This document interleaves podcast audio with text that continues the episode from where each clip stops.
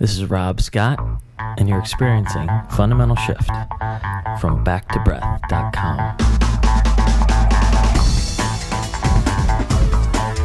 One of the deepest truths, one of the deepest truths that we can learn is this understanding and ability to surrender, to accept what is it's enormous, it's powerful, it's this really big thing that we need to do, that we need to understand, and something that I teach and something that I just think is really important. So if that's true, if acceptance of what is is is really important and maybe one of the secrets of, of how we're going to evolve and get better, what am I what am I trying to change? You know, why does somebody who's trying to change the world and and do um, you know good things. Why why don't we just accept what is? Why don't we just accept wars? Why don't we just sit back and accept things? That is a very good question and it's a big you know logic problem for uh, people that are out there talking about change through stillness right? Talking about change through acceptance and surrender. Today's talk is do we change the world or do we accept it? And there's not uh, as often there's not there's not one answer to that necessarily, but we do want to talk about uh, this problem and this understanding because it, it ends up um, turning off a lot of people who want to hear about this because you sound like a hypocrite. You sound hypocritical when you're trying to teach acceptance and when you're trying to uh, discuss different ways of being. Why are we so interested in changing things if we're not, uh, if we're okay accepting stuff? That's what today's talk is about. Do we change the world or do we accept it? Let's get started. I've had on my list of talks to do for a long time this concept of the illusion of enlightenment or you know the mistake of enlightenment the assumptions people make about what that might mean. And I want to explain that enlightenment is not permanent acceptance. It's not uh, permanently saying okay enlightenment is something that we're working toward. It's a wisdom. And wisdom if we think about it is really full of discernment wisdom is not um, peace necessarily. It is not somebody sitting there, uh, you know, full of bliss all the time necessarily. It's actually somebody who understands and can integrate a lot of the world in different ways. So wisdom is discernment, but it's lack of attachment with that discernment. So integral theory and spiral dynamics talk about differences between states and stages of being.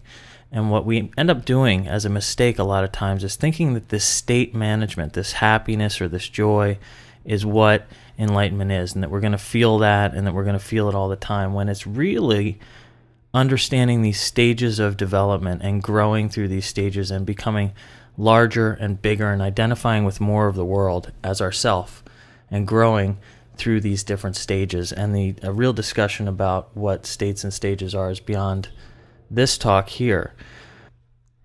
And so I bring all this up only really to discuss this assumption that a lot of people who are stuck in a desire filled mind that want to manage their state, it's very natural to think that a permanent state of happiness or a permanent state of acceptance and you know being cool being okay with everything a deep connection to that would seem to be what enlightenment is it would seem to be the smart thing, but I'm making the distinction that it's actually better state management certainly comes with it, but it's actually this moving through these stages of complexity. And each one of these stages is really a set of different attachments, it's a set of different beliefs, it's a different paradigm that we subscribe to.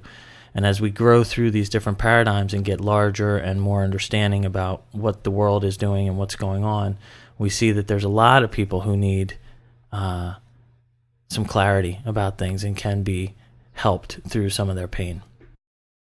So, again, to, to talk about what I just said, enlightenment is not necessarily permanent acceptance. It's more of a wisdom and it's more of a discernment. And it does come with better state management, but it also is this growth through stages of development. Another clarification I want to make before talking about, you know, the question here is that the ability to accept is always there doesn't mean that we're going to have a constant state of acceptance necessarily, but we can always realize that we've hit a wall and fall into a state of acceptance. And that realization is enormous. That realization is certainly a step toward becoming enlightened. And what I mean by that is if we're trying to change the world, if we're trying to build something, if we're trying to create, which creation is this huge thing that's going on all the time, if we're participating in that and we're building a building, or we're building a relationship, or we're building something, and we're changing the world around us, we're messing with the Play Doh of life. When we hit a wall, rather than staying attached to what our idea of the future was supposed to be, we always have this ability to accept. That's always there. And once we see that that's always there and practice that more and more, then we can walk through this state of much more acceptance. So now I seem like I'm disagreeing with myself. In one statement, I said that enlightenment is not this permanent acceptance, and then I'm saying that acceptance is available to us all the time. But sitting in acceptance all the time, we'd never move, we'd never do anything. And there's not been one example of that ever. That's not what this is. So let's not make the mistake in our mind of thinking that enlightenment is this sitting on a hill or enlightenment is this not involved thing. It's a very involved, very directly connected experience to what's going on, and it's a very discerning mind that's uh, walking through that. But it's not a mind of fear through that discernment. It's not getting overly attached and frightful and running away from things. It's open to experiencing all types of things. So enlightenment is not permanent acceptance. Wisdom is full of discernment, and the ability to accept is always there. So the original question is at what point is our own attachment to change or to an idea of something being better a problem? I think this really deals with an internal aspect and an external aspect. If I'm walking through the world and I want to change things for my state management, I may want to look at my own attachment. But if I see somebody else that's stuck in something that they could use wisdom, I may want to go up and try and teach them.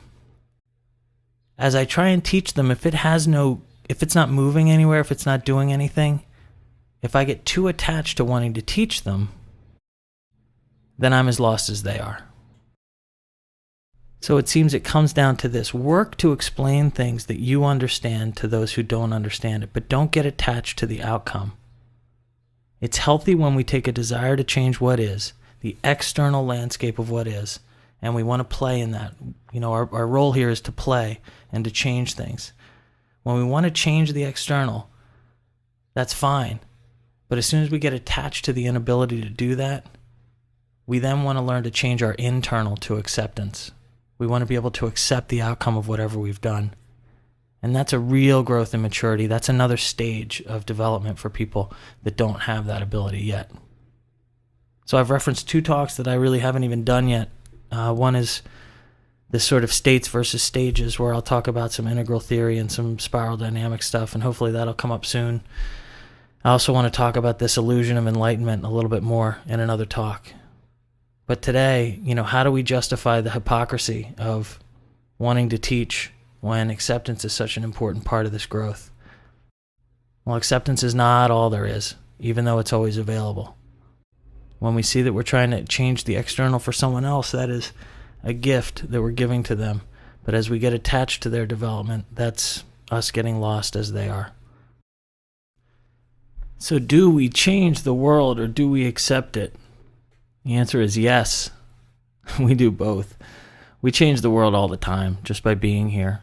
And we get to watch that change and we can try and consciously change it. We unconsciously change it all the time. And what's really great is then we get the opportunity to accept that change. We need to change the world and accept the changes that we've done.